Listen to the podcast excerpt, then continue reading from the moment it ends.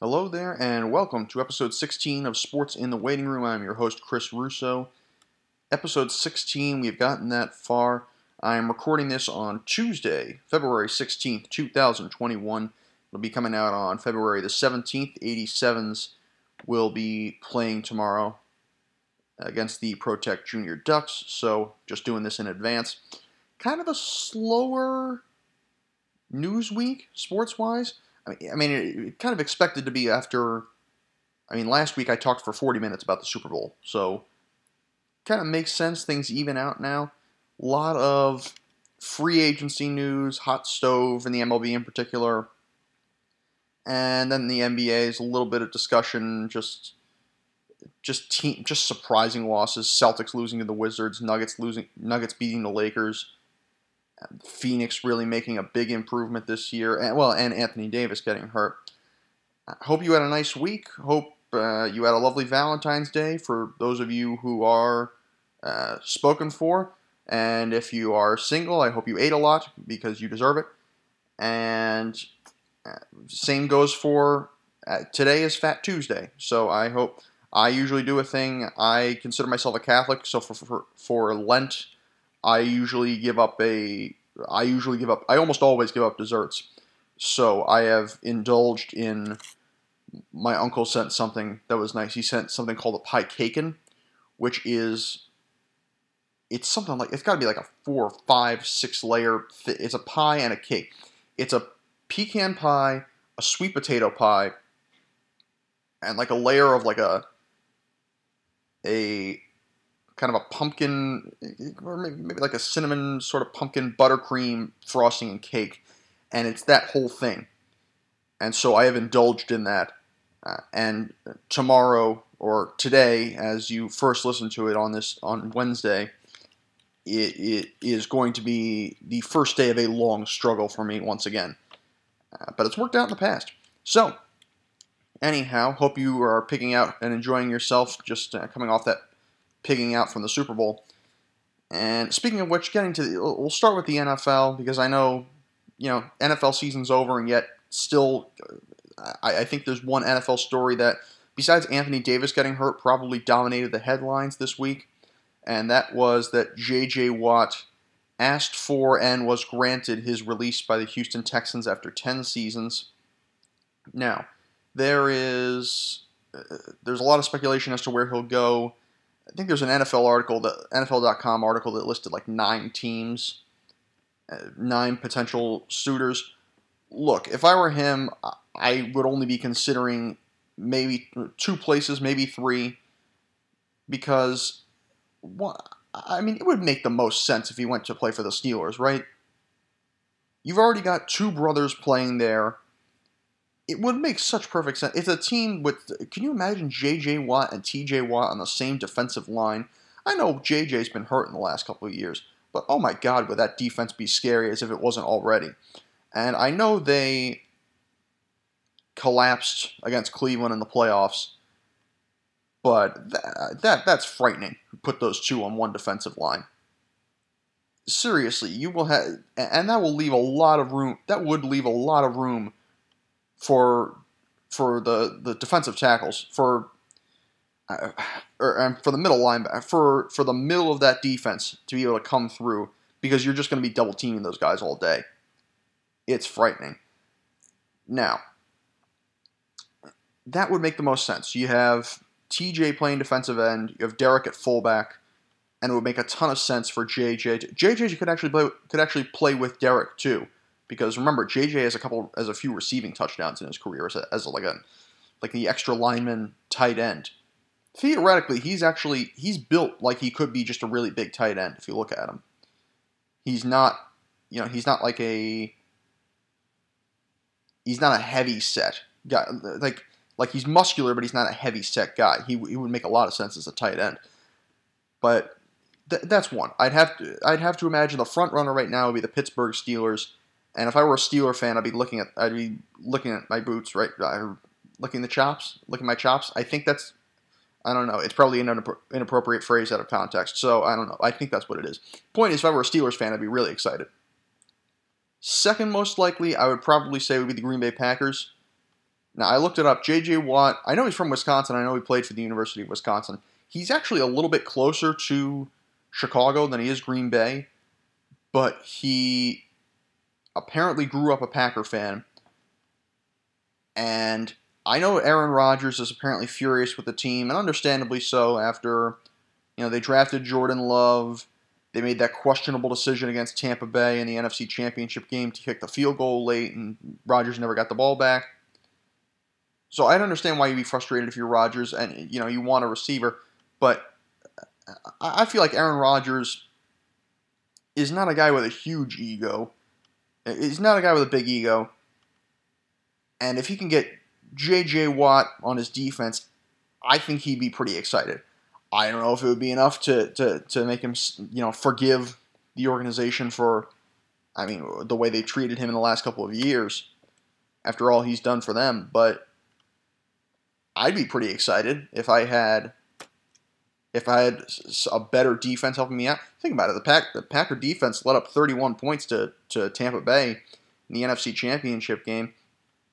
And so clearly it's not just, you know, the receiving corps that's an issue for Rodgers. If it is, you got Adams. I think you'd probably rather have a receiver, but if you put J.J. Watt in a Packer uniform, it's going to be good for his morale, and I think it would help Aaron Rodgers. Now, I do have a sleeper team here. It, it wasn't mentioned in that NFL article, and of course, I'll you know look, I'll, I'll trust the the league sources first and foremost. But I sleeper team sleeper team. I put the Denver Broncos in there. It might it might sound a little crazy because I don't know if I don't know if they can afford him, but I figured I just put this out. Uh, JJ Watt's wife is um, I, I forget how you pronounce her first name. I think I think it's I know it's spelled K E A L I A, um, but Keila Kayla. I'm not sure how you pronounce it. And she is, I think, a, I think she's a big soccer player, and she's from like the Salt Lake City area, which is not ter- the closest team to there would be Denver. Now, I, I know this is just kind of speculation, but then again, the whole thing, free agency, everything is speculation, isn't it? But Denver might be a good spot. I understand J.J. Watt would want to play for a winner right now, and he'd have a better quarterback. Clearly, he'd have a better quarterback in Houston if you know, if they do plan on if they're not willing to trade Deshaun Watson, and he's not you know going to kind of protest and say I'm going to sit down. He'd have a better quarterback in Houston than he would in Denver, but because uh, Drew Lock, I think it looked like for a second he was taking a step forward, but then he kind of took a step back later on in the year. But J.J. Watt would be one. I mean, you know, would make his family situation a little nicer. But he'd be playing next to Von Miller, and Von Miller is one of, if not the only, active players with active player with more sacks than J.J. Watt. I think they've played the same amount of. I think they came in the same draft class. I'm pretty sure they were both 2011. And Von and Von Miller, yeah, he's coming off injury, but I mean, if the Broncos roll the dice and you put those two guys together, and you're able to figure some things out, I'm not going to say they're going to be as good as Kansas City or or maybe even as good as the Raiders or the Chargers, but that could. But if you roll the dice and it works out, that could really pay off. There it's a kind of a high risk, but that'd be a high reward. That's a potentially very high reward if you put those two guys together. I'm not sure you've ever seen two, well, maybe Jack Lambert and Jack Ham, but no two pass rushing, uh, no, no two edge rushers that good. No two pass rushers that good. I don't think you've ever seen play together. I don't believe. I, I well, at least coming from different teams. At least coming from a uh, one coming from free one coming over in free agency because you had the you know the fearsome foursome and the uh, with the Ram, with the Rams and you had um, purple people eaters with the Vikings and I forget what the name of that Cowboy defense was. I forget what the name of that Cowboy defense was with uh, I think it was Ed Too Jones and Harvey Martin and Randy White. I forget I forget what they called that what they called that defense. But never have you, I, I don't think, seen a, free agent departure that big where you have two edge rushers on each side that are that scary. I mean, I know Khalil Mack went went to Chicago, but uh, there's nobody that was really his equal on that defense. So imagine J.J. Watt in a Bronco uniform. I think he's probably going. I would have to imagine he's going to Pittsburgh. But those are. But Green Bay is a possibility. I think Denver is an out. There's an outside chance. Now, J.J. Watt obviously departed in a pretty sad fashion. If you're a, if you're a Houston fan in, in particular, or even if you're just a fan of, uh, J.J. Watt and you just want the guy to succeed. Um, after ten seasons, done in Houston, left because the organization had really screwed things up.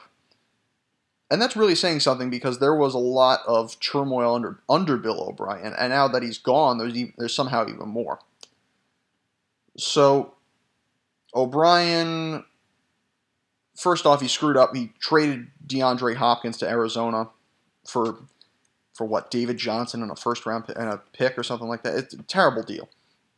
And and some of us only now realize that DeAndre Hopkins is the best receiver in the NFL. I knew he was top five when he was in Houston. I don't think I realized how good he truly was until he got to Arizona. But Bill O'Brien screwed that up. You know, he screwed up the. I mean, he had a 24 nothing lead on the Kansas City Chiefs in the divisional round.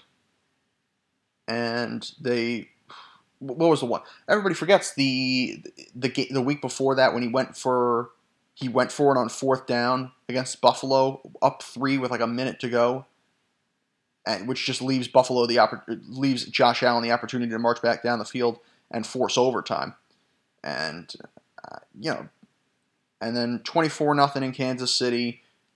Fake the punt with a twenty-four to seven lead in your own end, uh, at your own end of the in your own end of the field, which was a God, a horrible idea. And that gave Kansas City all the momentum, came back, somehow blew out the Texans even after down 24 points. Point is, the organization has screwed up a lot, done a lot of bad things. And now, Deshaun Watson, unhappy, he wants out, they won't trade him. And JJ Watt pretty much says, I'm done. I, I, I can't I can't play here anymore.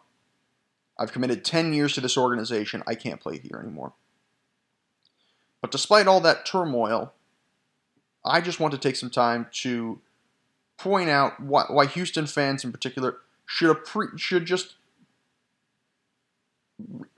look back on what great things J.J. Watt did, not just for the Texans organization, but for the city of Houston the city of Houston, as opposed to lamenting the way he is leaving the organization.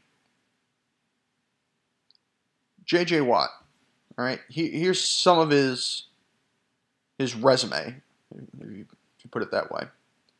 101 sacks over 10 seasons, which is on a pace not far behind Bruce Smith, the all-time NFL sacks leader, and it also makes him the franchise leader in sacks. Now, granted, this is a franchise that has only existed for 19 seasons, but 100 sacks, he's in like the top. Th- there are only like 30, 25 or 30 guys at the most, I think, that have done that. He's all, he, could be a Hall of Famer right now. I know people keep saying Patrick Mahomes is in the Hall of Fame right now. And to be fair, he played four, he's played four years as a quarterback, whereas they have more longevity. J.J. Watt has played 10 years as an edge rusher, and he's got he's got more than ten sacks a year. He is a Hall of Famer right now. He he would not even have to go to another team. But that's just how much he has to prove. That's how much this guy has to prove. How much he wants to win. How much he wants to win a championship. He would have loved to do it in Houston. Could you imagine bringing a Super Bowl to Houston, a city that has never seen it, a city that has never te- seen one of its teams reach the Super Bowl? The Oilers came really close a couple of times in the 70s and also in the in the 90s uh, under Warren Moon. But the Texans, you know, imagine that city with a championship. They are so football crazy in Houston and probably envious of the five championships won by the Dallas Cowboys and, you know, their America's team in Houston, even though it's the fourth largest city in America and the, the largest city in the southern United States. Uh, football crazy, a great sports town, but they have not seen a championship. J.J. Watt, oh my God. J.J. Watt did so much for that city in spite of not winning a championship. It's almost like if you ever see Moneyball, what J.J. Watt did for that city is the scene late in the movie, and Billy Beane's considering, you know, am, am I going to go sign with the Red Sox and become the, the highest paid general manager in history, or am I going to stay in Oakland? And Jonah Hill plays. He's supposed to be Paul DePodesta, but he's uh, Peter Brand, who's like who's like a composite character of a couple of Be- Beane's assistants, and he shows. I mean, you know it if you've seen the movie, but shows this guy Jeremy Brown. He's a catcher. He's like 240, 250 pounds. He's a big guy. He's a catcher for this minor league team for Oakland, and can barely run. So gets a good hold of one, gets a good hold of a pitch, drives it in the left center, and all you see is Brown. And he all you see is Brown himself. You don't see the baseball. And for once, he's going to try to go for two. He's going to try to go for two. He rounds first, and he's going to try to leg it out into a double. Trips and falls going around first base and then he's so embarrassed he just goes diving back into first. And then he looks up, and the first baseman from the opposing team, along with everybody else, lets him realize that the ball actually went 40 feet over the fence. Home run. And of course, it's a metaphor for what Billy Beane was able to do. He recreated he reinvented the game. He reinvented the way you scout players and the way you're able to run a baseball organization, even though he never brought a championship to Oakland as a GM. He hit a home run without even realizing it. That's what J.J. Watt did in Houston. He never won a championship. He never even got to the Super Bowl, never got to the AFC championship game. And yet, what this guy did in 10 seasons with this organization is one of the most stunning things that any athlete has ever accomplished. He seriously, in 10 seasons, he is already a three-time defensive player of the year. No other player has won more. Only two other players have also won three three defensive player of the year awards. That's Lawrence Taylor, the greatest defensive player of all time, and I would argue probably top three player in the history of the game, and Aaron Donald, who is probably top two, at least, defensive tackle of all time, along with Mean Joe Green. J.J. Watt is at 101 sacks over 10 over 10 years in Houston. And that's with guys in his face, too. I mean, seriously, he was by far the best player on this team every year. Well, pretty much every year. Uh, pardon me. With some of the injuries and the way Watson has stepped up. Five time Pro Bowler, two time NFL sacks leader. This team had never won a playoff game before J.J. Watt got to this organization. I don't believe they had actually made the playoffs until J.J. Watt joined the organization. And since then, they've made the playoffs, I think, either five or six times, and they've won four playoff games. All the success of this franchise can be traced back to the Houston Texans selecting J.J. Watt out of the University of Wisconsin in 2011. Now, Houston, a lot of success on the field, not as much as they would have wanted in the postseason. But the most important thing is, and J.J. Watt will tell you this, he will tell you this, and he'll mean it. 2017 Walter Payton NFL Man of the Year for helping raise $37 million for Hurricane Harvey relief. look, I was here. I've lived here in northern New Jersey. I know we and um, look, I mean, I'm I'm kind of privileged. I'm for, I'm fortunate. I'm in, I guess you could call us upper upper middle class, and and um, we live in a nice town, nice neighborhood, and we have a, a house down the shore here in New here in New Jersey down the shore. So look, we're fortunate enough to have a home, let alone to have a, a couple of homes. But I know what it was like for people around here. Two storms, two hurricanes in consecutive years. I know what it's like. People have to to keep rebuilding. I can only imagine what it's like for you know someone who has their only home, maybe not even a great home, have it taken away from them. And J.J. Watt did so much for that city.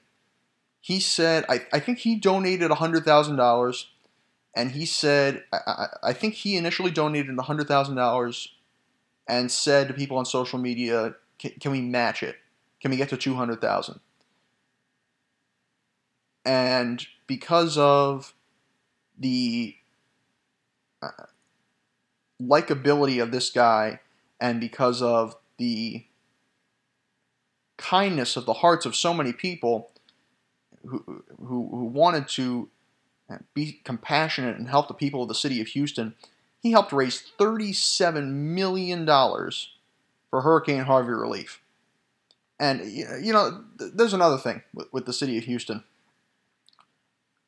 city of Houston, if you watch, um, what's his name? Uh, well, there's a YouTuber pretty famous called, um, kind of a, not a family friendly name exactly, but Urinating Tree and he made a video. I think it was, I think the the the byline was essentially Houston, the city that sold its soul. Pretty much, Houston lost out on all its other teams, lost out with all its other teams because of what the Astros did in order to win their championship in 2017. Now, it, that's a team with a with as bad a public image as any right now in sports. And it's not going to be pretty when fans are allowed back in the stands. Well, in, in, in the MLB, we've already got some fans back in the stands. And it's not going to be pretty at Minute Maid Park or at any other stadium in America when the Houston Astros come on the field. And honestly, rightfully so, considering what they did. At least the guys who actually cheated, not the guys who have come come in since then. No, like Michael Brantley is not you know not deserving of any of that. But that is a, a that is a team that is absolutely hated, even though everybody was really pulling for them and loved them back in 2017 because it's a city that had waited. You know, they they hadn't won a champ. The the Astros hadn't won a championship in their 56 year history, and the city of Houston was so ravaged by Hurricane Harvey and you know you see this with a lot of teams. You see, uh, un- unfortunately, there are a lot of horrible things that happen. You see this with you know uh, the, the Red Sox in back in 2013 after the Boston Marathon bombing, and that that Bruin the Bruins team that reached the finals in, in the in the weeks after everything happened. Um, it happens. The the Yankees reaching the World Series after 9/11. But uh, every, a lot of people were pulling for Houston because they wanted to see that team win, and they wanted to see that city win. Now, regardless of what you think of that title now, the saving grace for that city's sports scene was J.J. Watt. Because, yeah, un- yeah, unfortunately, the, the the Astros did cheat their way to, cheat their way to a championship. It's absolutely true. The title should be stripped. But what Watt did for the city, what the compassionate people did for that city was as important as anything. Ultimately, we're telling sp- sports is just another way to tell human stories. That's what happens sometimes with sports journalism in particular. So, J.J. Watt, what he did for Houston was unbelievable. After 10 years, let's see if he can go win somewhere else. Now, uh, there is one more pretty well, technically two pieces of big news in the NFL this week, and that was that Mike and Maurkice Pouncey retire together. Won a national championship together at the University of Florida. Identical twins. I believe it was no, it was Maurkice who went into the league a year earlier. Now, uh, historic historic careers. I think Maurkice is. If one of them's going to the, if only one of them's going to the Hall of Fame, it's, it's got to be Maurkice. I would think. Uh, Maurkice, but Mike, fine career, four Pro Bowl appearances over ten seasons, seven with the, and that's even more impressive considering he didn't play with great teams. He played seven seasons with the Dolphins, or make that, yeah, seven with the Dolphins and three with the Chargers, who have not been well, 2018 they were really good, but the Dolphins and the Chargers, generally speaking, the Dolphins had not been great for over that seven-year stretch. Chargers had not been great for the last three, except for 2018. But Mike Pouncey did a lot with not a lot behind him. Made those teams look a lot better. So Maurkice made a remarkable nine Pro Bowls over 11 seasons at center did not win a Super Bowl, which is uh, you think about it, that's it's surprising that it's been that long since the Steelers have actually won a Super Bowl. But he helped lead the Steelers to the Super Bowl and win the AFC Championship in his rookie season. And when you look at these guys, you know, obviously because they're offensive linemen, they're not as heralded. That's the thing you see. That that's what you see. Off, offensive line is probably the the most underrated position in the NFL. One of the more underrated positions in sports, perhaps. Actually, kicker might be the most underrated, really. Um, but offensive line, you're very underrated. You don't get appreciated as much. The NFL, you think of the skill players. You think of quarterback first and foremost, and then you think of you think of a wide receiver. You think of a running back. Think of linebacker, corner, maybe you know, a good safety and a good pass rusher, you don't think as much about the offensive line. But these guys, even though, look, I'm not going to say they were as good a, a pairing as the, the, two gentlemen I'm about to mention, but in terms of an offensive line, may, they may be the closest the offensive line will ever get to Peyton and Eli Manning because these guys played so well. It's a shame that one of these guys couldn't move over to guard, and and because they both played center, and it's like you know you can never see Peyton and Eli play together because you can't have. It's not like it's not like that one season where Donovan McNabb and Michael Vick were just shuffled off every other play, and they were alternated. You can't you can't have two quarterbacks. You can't have uh, on at the same time. You can't have two centers on at the same time. It would have been really cool to see these two guys play together. But a great careers for these guys. But uh, the the downside to this is I don't know if he knew about this. Maurkice's retirement is pretty big news for Ben Roethlisberger, who loses his starting center of the last ten seasons. Uh, excuse me, eleven seasons. And that's even bigger because Roethlisberger apparently intends to return and I can't blame him. I talked about this a few weeks ago when the Browns knocked the Steelers out of the playoffs in the wild card round. Wild card, wild card round.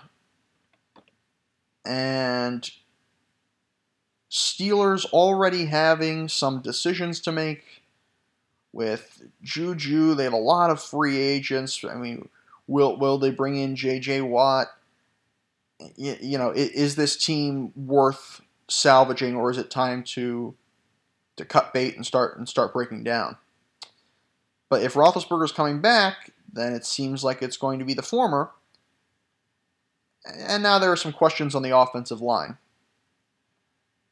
So that, that that's what we're going to going to have to figure out. Unfortunately, that's what you have to take most from that situation right now. Is will Ben Roethlisberger be protected? And and then again, that goes into the whole you know, we focus on quarterbacks, wide receivers, skill position players more goes into that narrative, and unfortunately leads into that. All right, we'll take a break here, come back in a moment, talk about the MLB hot stove situation, in particular, this Andrew Benintendi deal. All right, welcome back to Sports in the Waiting Room. Now we're going to break down some of the MLB hot stove news. Most notably, I think it's probably fair to say the biggest story of the week Red Sox trade Andrew Benintendi to the Kansas City Royals in a three team deal. Red Sox receive Franchy Cordero and two players to be named later from Kansas City. They also received minor league pitcher Josh, I believe I'm pronouncing this correctly, Winckowski from the Mets. And the Mets get minor league outfielder Khalil Lee from Kansas City. I don't know if any of these guys were very highly touted prospects, but I think, again, it's just a cap move for Boston. I, I mean, you look at this organization, one of the best run organizations of the last, well, of all time. They're one of the top three or four most successful franchises in the history of baseball but the and maybe the most successful the last 15 20 years. But the funny thing out of all this is just the way that they have broken down in the last 10 because they go from winning a pair of titles and then they break down pretty quickly. Manny ramirez wants out. David ortiz is the only real holdover I think from the 017 to the 13 team. Well, uh, I excuse me, Dustin Pedroia and Jacoby Ellsbury, but otherwise they broke down a lot. But then between 13 and 18, they lose so much. They break down that team. They finish in dead. La- it, they go from first to worst to first. I mean, we saw it in the early 90s. Well, I wasn't alive, but if you're a big baseball fan and you're older than me, and you know in the early 90s there was the worst to first World Series. The Braves and Twins both climbed out of the cellar and went to play in the World Series. And that's even funnier because the Twins had been to the World Series four years prior. But the thing with Boston is it, now now it's almost consistent. You're, they're either on top of the world or they're in the cellar, and it's very strange. Now, kudos to them for winning their titles, but it, it's I don't know. I, I just hope the MLB doesn't become like this where it's it's all uh, you can only either win finish in first or dead last. This is this is I'm hoping this does not become a Ricky Bobby league, and uh, the, it's really I mean the the fan base is obviously furious because they would not pay up for Mookie Betts, and the Red Sox had I think the largest payroll in baseball, and yet they wouldn't spend on Mookie Betts, and yet they would bring back J.D. Martinez. So I, I don't know. Mookie Betts, who is who is going to be in a Dodger uniform likely for the rest of his career, and if and when he goes into the Hall of Fame, it'll be with the Dodgers.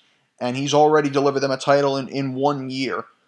And it, it's and now Benintendi's gone. It's really they've broken down that outfield. We're not sure what Jackie Bradley Jr. is going to do. I don't know whether he's coming back, and it's just really strange for the Red Sox in particular because Red Sox, Boston is not a big market eh, eh, per se. It's not New York. It's not L.A. It's not Chicago, or uh, you know Houston, Dallas, Philly. It's it's an average market, but it's um, they have enough money that they have that that I, I don't know why they're they're they've let these teams break down.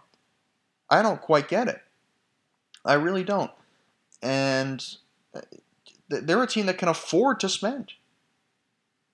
And yet they let these teams, they let all these guys walk in their primes. They let Benintendi walk, they let Betts walk, and they didn't get a lot out of it. I like Verdugo, but they didn't get a lot out of that. They let they let they traded away Price with Mookie. All these guys, I don't I, I don't really get it because the Red Sox. Now I'm not going to say they're the Yankees or the Dodgers where they could spend a lot of money and and and keep all their guys and they can you know consistently go out and win in free consistently go out and win in free agency, but they have enough money that they can hold on to their biggest assets. And I just don't know why they're letting them go. Speaking of, uh, speaking of which, the Dodgers re-signed Justin Turner, two years, thirty-four million dollars, with a 2023 club option. Good signing, of course. I now 17 million is I don't know, a little steep, but considering I think that's more for for time spent with the Dodgers. I think that's a, a little bit of a of a hometown, you know, discount. You gotten used to the guy, and he finally was there to deliver you a championship. He he had that big home run off John Lackey in the NLCS a couple of years ago against the Cubs. But uh, it's a guy who's been a key part of the Dodgers' success, and if they can afford him, uh, I mean, uh, 17, 17 million is not bad. I, uh, it's not terrible, especially considering what they spent on Mookie Betts. You know, if you if you can afford to, to keep him for a couple more years, good for them. Uh, moving on in the National League West, though, there's a team that really is going to be dangerous, should be a threat to the Dodgers, and that is the San Diego Padres. And they made two fairly significant deals in their bullpen. One of their bigger weaknesses, their Padres' biggest weakness last year is probably their pitching, and they've obviously improved upon that. And now they're improving upon improving upon their bullpen. They've signed Keone Kela, or Kela, I believe, to a deal pending a physical, and they also got another ex-Pirate. They got Mike, they got uh, Mark Melancon per sources. And I know Melancon is 37. He's a little older, so it's a little bit of a risk. I'm not sure how much money they paid for him, but these are two guys that are Melancon has been around a long time. He's good. He's good enough. Good enough in the clubhouse. I, th- I think he know. I think he knows how to really make a run, and to get these guys fired up as if they're not already. It's a culture that's been brought in with with Machado and Hosmer. But it's a team that should. Re- it's a team. It's the team of the future, and a team that should be very dangerous in the NL West next year. Almost any other division, I might say, they'd be the front runner to win but because they have the Dodgers and the defending world champions, it, it's they, they will be in the. Th- I'll say they'll be in the thick of things. Moving on to more local teams, the Mets. Uh, talk a little about. I'll talk a little bit about the Yankees, but more so about the Mets and particularly what they decided to do for spring training. So first off, they signed Tommy Hunter, former Oriole, and Mike Montgomery in minor league deals. They designate uh, Brad Brock and uh, Brad Brach and Corey Os- Oswalt for assignment, and I, they're probably going to be paying less. Not, not to mention, Seth Lugo will have right elbow surgery. He's expected to be out at least six weeks. Now, Lugo is, has been. Lugo was kind of a swing man, really. He's the saving grace of that. He's been the saving grace of that bullpen. Obviously, Edwin Diaz had a a a year that I think was worthy of comeback player of the year in the National League. So I think the back end of that bullpen is a lot more secure. Now, Lugo, they'll have to wait. It says six weeks, so expect him back by. Uh, apparently, it's a kind of a, a, fragile six weeks, so probably have him back a little after opening day. So they'll have to be careful with him. But I like these deals, Hunter and Montgomery, to minor league deals, because there are two guys who have pitched in the major leagues for a long time. Mike Montgomery, of course, was a solid reliever for the Cubs, got the save in Game 7 of the World Series in Cleveland back in 2016. Tommy Hunter, good, uh, sim- similar skill set really to to Seth Lugo, different build obviously, but similar skill set because he can be a good swing man. Tommy Hunter, I believe, also was on that Cubs team at least for part of that season. Good swing man, good fit starter at times, but a good middle reliever. And they're probably not spending too much money on those guys. Brock is getting older. Oswalt, I, I guess they probably expected they were going to have to spend more money on him. But I like the deals. They're good. They're good and good, cheaper deals. I know, obviously, you're thinking, you know, Steve Cohen is going to be out there to, to spend more. But eh, though they probably have not spent as much as people would think, uh, they've done a good job they've done a good job in free agency this year and on the trade market, I think, for the most part. Now, the Mets, uh, just a couple of, a few of their non roster invitees of note. I think they made something like somewhere between 25 and 40 non roster invitees, I believe, to Port St. Lucie for spring training. So a few notable ones Tim Tebow. And look, I don't know. Look, Tim Tebow's already 33. He's not going to have a Hall of Fame career. Uh, but, but he, I would love to see him make the major league roster at some point just for the entertainment value and just to see how he can do. He didn't. He, he's hit. I think he's been like a 200 hitter at Double A. And now that doesn't really that doesn't really get you to the major leagues. But I mean, if he really impresses them, I'd love. I'd love. I I know that this team isn't as much about selling tickets anymore. Uh, be, well, the thing is, if you win, you sell tickets. But it, it's not like you know just gimmicks. anymore to, to, to try to sell the team. The Wilpons are gone. Co- Steve Cohen's in. They're willing to spend some money. But I would love to see Tim T. I think a lot of people would love to see Tim Tebow make the major league roster just to see if he can prove himself, just to see if he can do something. Uh, because obviously he's gotten to Double A. If he's gotten he's gotten to Double A, but I don't think it's just a publicity stunt there. I think he probably is talented enough, a, good enough pure athlete to reach Double A level. But I would really like to see what he could do at the major league level. Some other notable non-roster invitees: Malik Smith uh, from Tampa.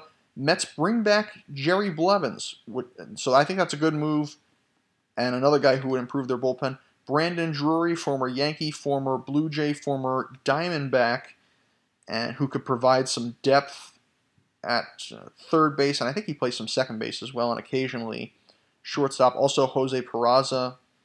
Uh, so, uh, a few pretty notable non-roster invitees for the Mets to spring training, which starts, I think it starts Friday.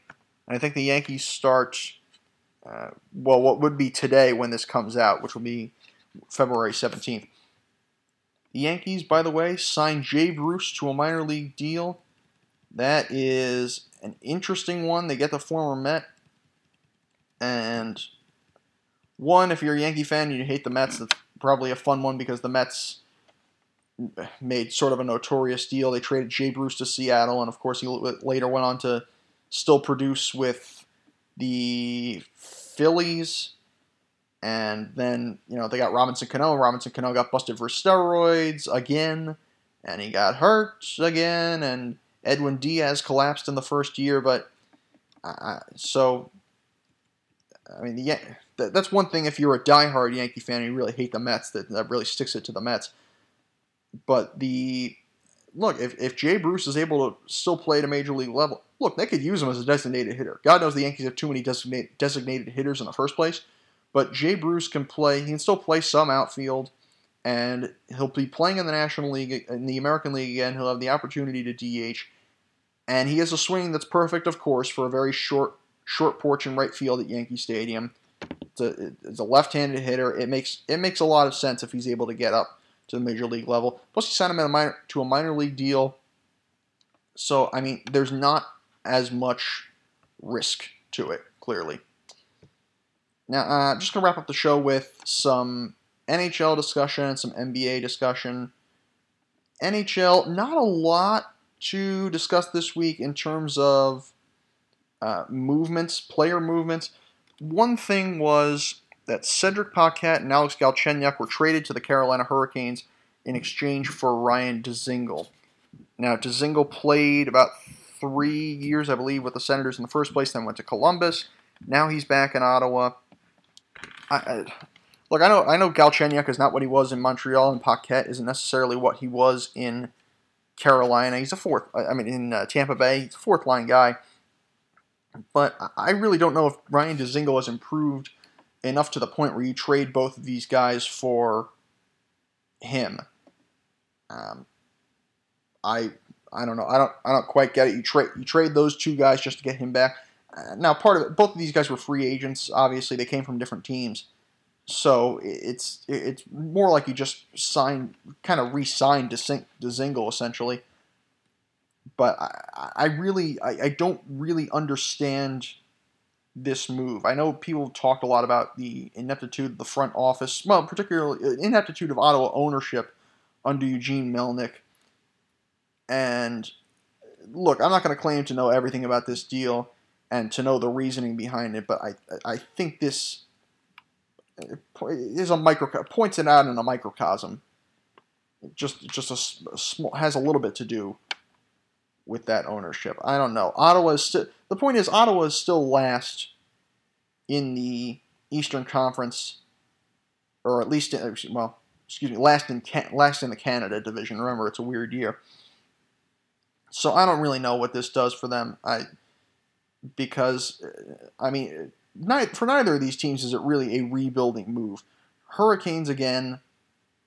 Two years ago, the Hurricanes were off to the Eastern Conference Finals, surprising year. For that, for them, this is a good good move because this adds a lot of depth. Add adds depth scoring. Cedric Paquette, good, kind of pesky winger. Galchenyuk able to work more at the front of the net. I think it's a good, a good depth move for them. But for Ottawa, I don't, I don't really get it. Uh, now, on the other side of the, well, on the other side of Ontario, the Toronto Maple Leafs entered Monday at Monday the what was that February 15th as the NHL's best team. And it, the thing is the last few years the Maple Leafs you've seen as a team that has overwhelmed people offensively and has had a lot of hype particularly because of Auston Matthews because they went out and signed John Tavares a few uh, they re-signed Nylander, a few Mitch Marner, a few a few different things. Their forwards in particular. But they've been underwhelming defensively. Frederik Andersen has not been outstanding. And they don't do that well in the postseason. They haven't really made that next stride. And now it seems like they've finally started to do so. Now, if you look at the Toronto Maple Leafs, they have the second longest drought in well, second longest drought by seasons in the history of the National Hockey League, and they are now tied for the longest drought by years. Stanley Cup drought, I mean. 54 years they have waited. The same as the New York Rangers between 1940 and 1994. The difference is with this team, you've had the one lockout year in 04 05 when nobody played for the Stanley Cup. So it's 53 seasons. But, I mean, hockey hockey's big in New York. It's big in the United States, but we know that it's even bigger in Canada. It's Canada's sport, and Toronto is the hockey media there is as brutal as the media in any other sport within New York, within Chicago, within Los Angeles, perhaps. And the, Toronto, at least with the Rangers, the Rangers made it to the finals. I think three, maybe four times in that in that 54 year span between the Stanley Cup uh, uh, titles. Toronto has not made it back to the finals since 1967. They they probably should have been there in '93 with that uh, that bad non call on uh, Gretzky's high stick on Doug Gilmour in Game Seven of the Campbell Conference of the conference final. But uh, yeah, they they never got back, and that's as I mean, for as big as hockey is in Toronto in particular, it's the biggest media market in Canada. It's the largest city in Canada. It's larger than uh, probably all but I think two cities in the United States. It's a major deal. It's as big a deal as it's hockey. Unfortunately, is not as popular in the United States as it is in Canada. And the Maple Leafs not winning the Stanley Cup in that long in Toronto is the equivalent of you know, the Red Sox waiting 86 years, the Cubs waiting 108 years, the Rangers winning fi- waiting 54 years. Um, Cleveland is another one. The, the the baseball team has waited for so long. It's it, it's that kind of disappointment and waiting that that is just that is just accumulated in Toronto like a heavy fine snow and the Maple Leafs finally defensively have started to turn, th- turn things around. And that's why I think they're actually among the best teams in the league this year. Because the last few years they've finished, you know, they've been like the fifth or sixth best team in the conference, and maybe they'll make maybe they'll make a series out of it in the first round. They took the Bruins to seven games, and they took I think the Caps to six to six games before they got to Tavares. But now they can finally play well defensively. They entered Monday tied for sixth in the NHL and second in the Canada division with a 2.53 goals against per game. And now 2.53 goals against per game, that's not outstanding, but I think it's also a more offensive year in the NHL. Let's remember, it's also a weirder year. Different conditioning, clearly. But the Maple Leafs can finally do so, and maybe that maybe that's finally what they need to to get over the hump. And truth is, if you're Toronto, you're pl- facing some difficult teams in Canada Division. Calgary, in particular, Montreal's made some strides. Edmonton and Winnipeg are still there, and Vancouver made some big strides last year. pretty much everybody except Ottawa is good in that division. But the fact is, with the Maple Leafs only having to play in Canada, remember, no Canadian team has won the Stanley Cup since Montreal did back in 1993. It's been 28 years since a Canadian team won the Cup. They've fallen off the map a little bit. And so maybe look if, if but if you're Toronto, if you can prove that you can beat the Canadian teams on a consistent basis, maybe you can do that with the American teams. This is almost like practice because the Maple Leafs should make the playoffs, but when you're Toronto, you're not facing you're not exactly facing the class of the NHL. You're not facing teams that have won in the last couple of years. You're not facing uh, well Tampa Bay for one, St. Louis the year before. You're not facing Washington. You're not facing the Bruins. You're not facing Pittsburgh. Uh, I, you know, Colorado, Dallas. You're not facing some of the better, a lot of the better teams in the league. So there's still a lot to prove, but it's finally a way where it's finally a time where Toronto can actually play to its strengths in the defensive end. Finally. All right, we're, we're going to take one more break and then we'll wrap up the show with some NBA discussion here on Sports in the Waiting Room. All right, going to wrap up the show here talking with the talking about the NBA, starting with the local stuff a little bit. Most importantly for the New York Knickerbockers, Mitchell Robinson, starting center out 4 to 6 weeks with a fractured hand. Heard it in the game with the Rockets this past week. Now, it seemed it seems last game it worked out. Obviously, it's going to be a, a, struggle for the Knicks, but they pulled out a win over the Atlanta Hawks, a real shootout. Julius Randle with his most points ever as a Knicks, second most of his career. I believe he had 42 on the game.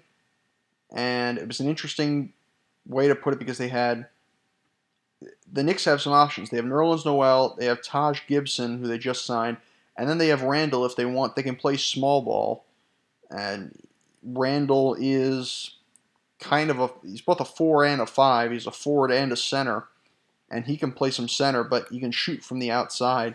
So it's worked out for the Knicks. The Knicks are actually 14 and 15, and are only a half game out of the four seed as I record this. Believe it or not, only a half game back in the Indiana Pacers, and I think a game back, maybe a game and a half back of the Nets, believe it or not. Uh, er, speaking of uh, that Eastern Conference, the Celtics with a surprising loss. They fall to the Washington Wizards by 13 points. They trailed by about 25 earlier in that in that game. Now I know you can say you know, Marcus Smart was out, but I mean his absence is not an excuse. Even earlier this year, the Celtics had that game with the the Knicks where they got destroyed in Boston, where Jayson Tatum was out. Now, I know Jayson Tatum is probably more important to that team's success than Marcus Smart is, but it was a, uh, I mean, not an excuse. There are, you know, you, ha- you have to wonder what the Celtics really are and if they can live up to that lead they had in the conference finals, that team they were up until what, game six of the conference finals last year against Miami. So, I, I, don't know. And apparently, Kemba Walker has made some critical comments about the team. It's not a good look for the organization. It's not a good look for Brad Stevens. And Walker is the guy who is usually. I mean, the Celtics, you know, there there are guys who are. None of these guys are really that controversial. Marcus Smart's had some controversy in the past, past, but uh, Kemba Walker's usually a pretty quiet guy for the most part. So if if that's a problem, then there there have to be some significant problems with the uh, there have to be some significant problems uh, with the Celtics this year. You have, you have to take a real look at them because they're even behind Philadelphia, they're behind Milwaukee. Not as much was expected of the Sixers this year, but they're trailing them. Moving over to the Western Conference, the Nuggets topped the Lakers by 17 points this week and kind of that's more of an excuse. Anthony Davis leaves leaves with a strained Achilles. He'll be reevaluated in two to three weeks, and that leaves open a lot of room in the Western Conference and a, and a lot of uh, a lot of ability to gain ground. Lakers aren't even the one seed at the moment; it's the Utah Jazz. But leaves some room for the Clippers to gain gain ground and potentially for Phoenix to gain ground, especially in that Pacific Division. So, a little surprisingly, Phoenix may be the most improved team in the NBA this year. They're up to, I believe, the four seed as the time I record at the time I record this. Denver. It's funny. Nick uh, Jokic has had a few really outstanding games where his team has just not supported him, and now they play the Lakers of all teams and win when they get a performance from him, and it's just strange. From that Rocky Mountain area, there are a couple of teams that finally could get over the top, and that's Utah and Denver, two teams that gave an outstanding conference semifinal series last year. Uh, the Nets win Kevin Durant's return to Golden State by 17 points. Durant has been kind of in and out off the off the bench. There was the COVID protocol, and now he might be hurt again. Uh, but he's still, I mean, the most consistent player on the floor for the Nets when he is on the floor. And I know there's no Klay Thompson, but the fact that they won by 17 in San Francisco is a promising sign. But uh, again, this is a Nets team that really plays up to that really plays up to their better competition, and they play down to their worst competition. It's a very strange situation. Uh, uh, we'll see where we go from there. And lastly, I mean, it, it shows that the Eastern Conference is, I think, still weaker, but it shows that there's a lot, uh, a lot more parity, parity, and uh, that teams are a lot closer. The Eastern Conference's top ten teams entering Monday were separated by only six and a half games. So it's stunning to see that with with the I think the Sixers are one and the Hawks that close behind. I, some of it I think is injury related, obviously, and the Nets are kind of um, turbulent. A lot of people expected them to be higher, especially after Harden was traded. But it, the Eastern Conference playoffs should be very, very exciting this year. I, I think it's we saw some of this last year. I think when Miami made a surprising run. Miami has had an off year, but they're still in it. They are still very much in it, and the play-in will. I actually now want. I could not have cared less for the about the play-in in the Eastern Conference, but now I kind of want it. I kind of want to see it because there are going to be some teams that that could maybe not make it to the NBA Finals, but could maybe win a round or two that come out of that uh, that come out of that little bubble, that six ten bubble, that whole that or seven ten bubble, that whole seeding. Well, that's going to do it for us this week. Uh, thank you so much for tuning in. I appreciate the, the, the few proud people who have turned in um, through 16 episodes here on Sports in the Waiting Room. And I hope you tune in again next week. Thank you.